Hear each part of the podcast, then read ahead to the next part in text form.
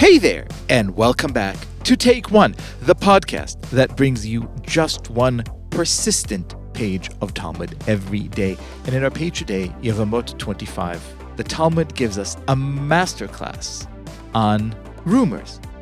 Have a listen. The Gemara clarifies this. At what point is it considered to be a persistent rumor? Abaye said, My mother told me a rumor in the city lasts a day and a half.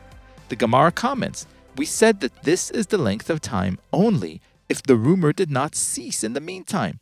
But if the rumor did cease in the meantime, even if it was later renewed, this is considered a rumor that has ceased and is disregarded.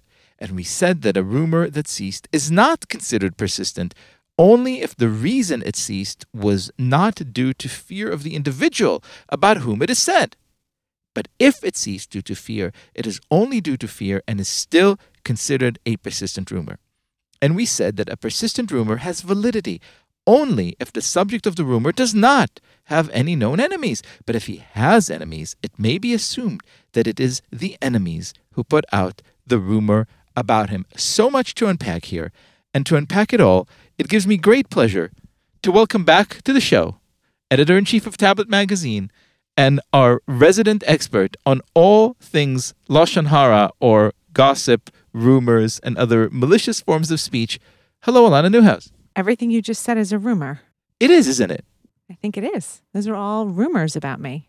Here's what I find so interesting. When you think about the usual prohibitions on, on gossip and, and or lashon hara or any form of, of malicious, malintended speech, you kind of think about, well, you know, don't do it because it is sort of categorically inherently wrong in of itself and for its own sake. And here the Talmud is basically putting up all these brackets. Well, if it's a powerful person that people fear, then a rumor about him that stopped is probably still true because they probably stopped saying it because they were afraid of him. And if it's someone who has enemies, it's probably not true because it was probably just his enemies putting out these rumors. Do you accept this framework of of judging rumors based on these systemic circumstances?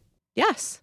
More importantly, I think that having a systemic way of approaching something like rumors or gossip strikes me as a way of decentralizing power. So, rumors, gossip mills, yentas, these were all the ways in which, I mean, we look down on, some people look down on them now, but I don't. I see them as ways that people received information, sometimes information that was quite important either important to your family, like I need to know that my daughter is dating a guy who's a ne'er do well, right? Who's drunk actually every third night, and all the way up to information like the Cossacks are coming. I mean, I think it's this is one of those sections that where I think the details are less important than the overall message, which is that rumors are not that simple, and we don't we don't we shouldn't dispense with them and say, oh, this is narishkeit, or this is, you just don't tell them, don't listen to them.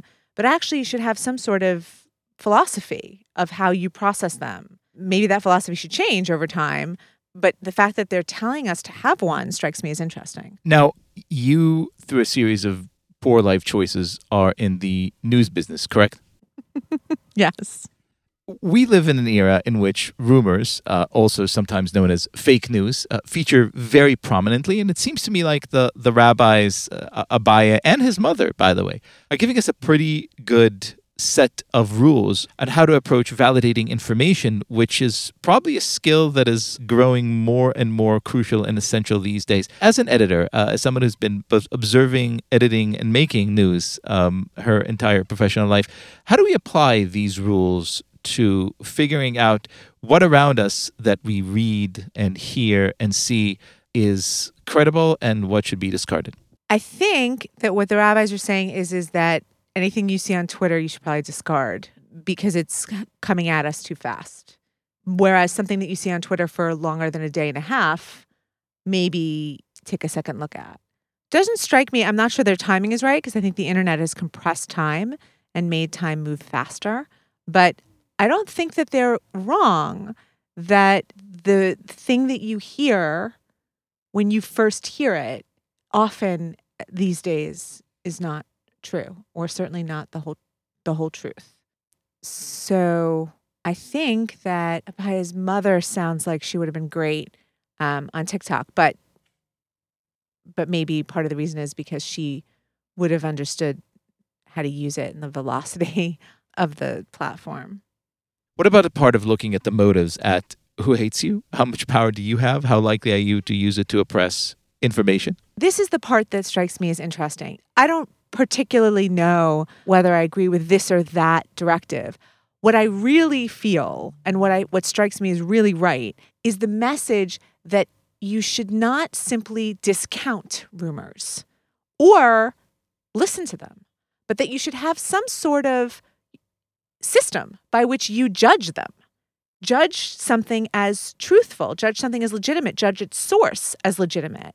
And that that system should actually be proven right or wrong over time and your relationship to it should change. So, for example, if you consistently read the Washington Post and the New York Times and you listen to CNN or MSNBC or Fox or anywhere and they keep getting things wrong, I think at some point you look at it and you say, you keep getting things wrong. You seem like a rumor mill, and I'm not going to trust you.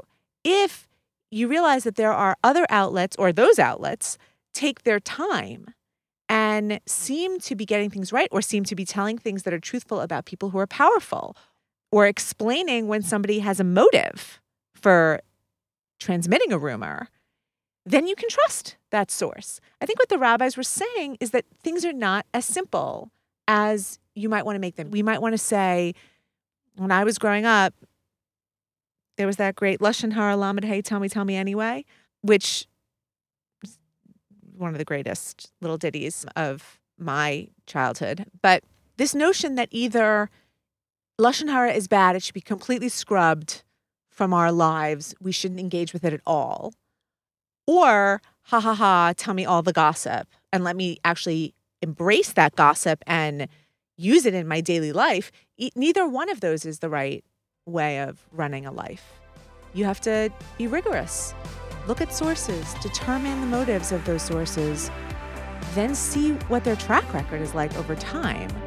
Interestingly, when you think about it that way, I'm not so sure that that doesn't explain rumor's relationship to what then later gets known as fact. Lana Newhouse, thank you for this very pithy journalism class. You're welcome.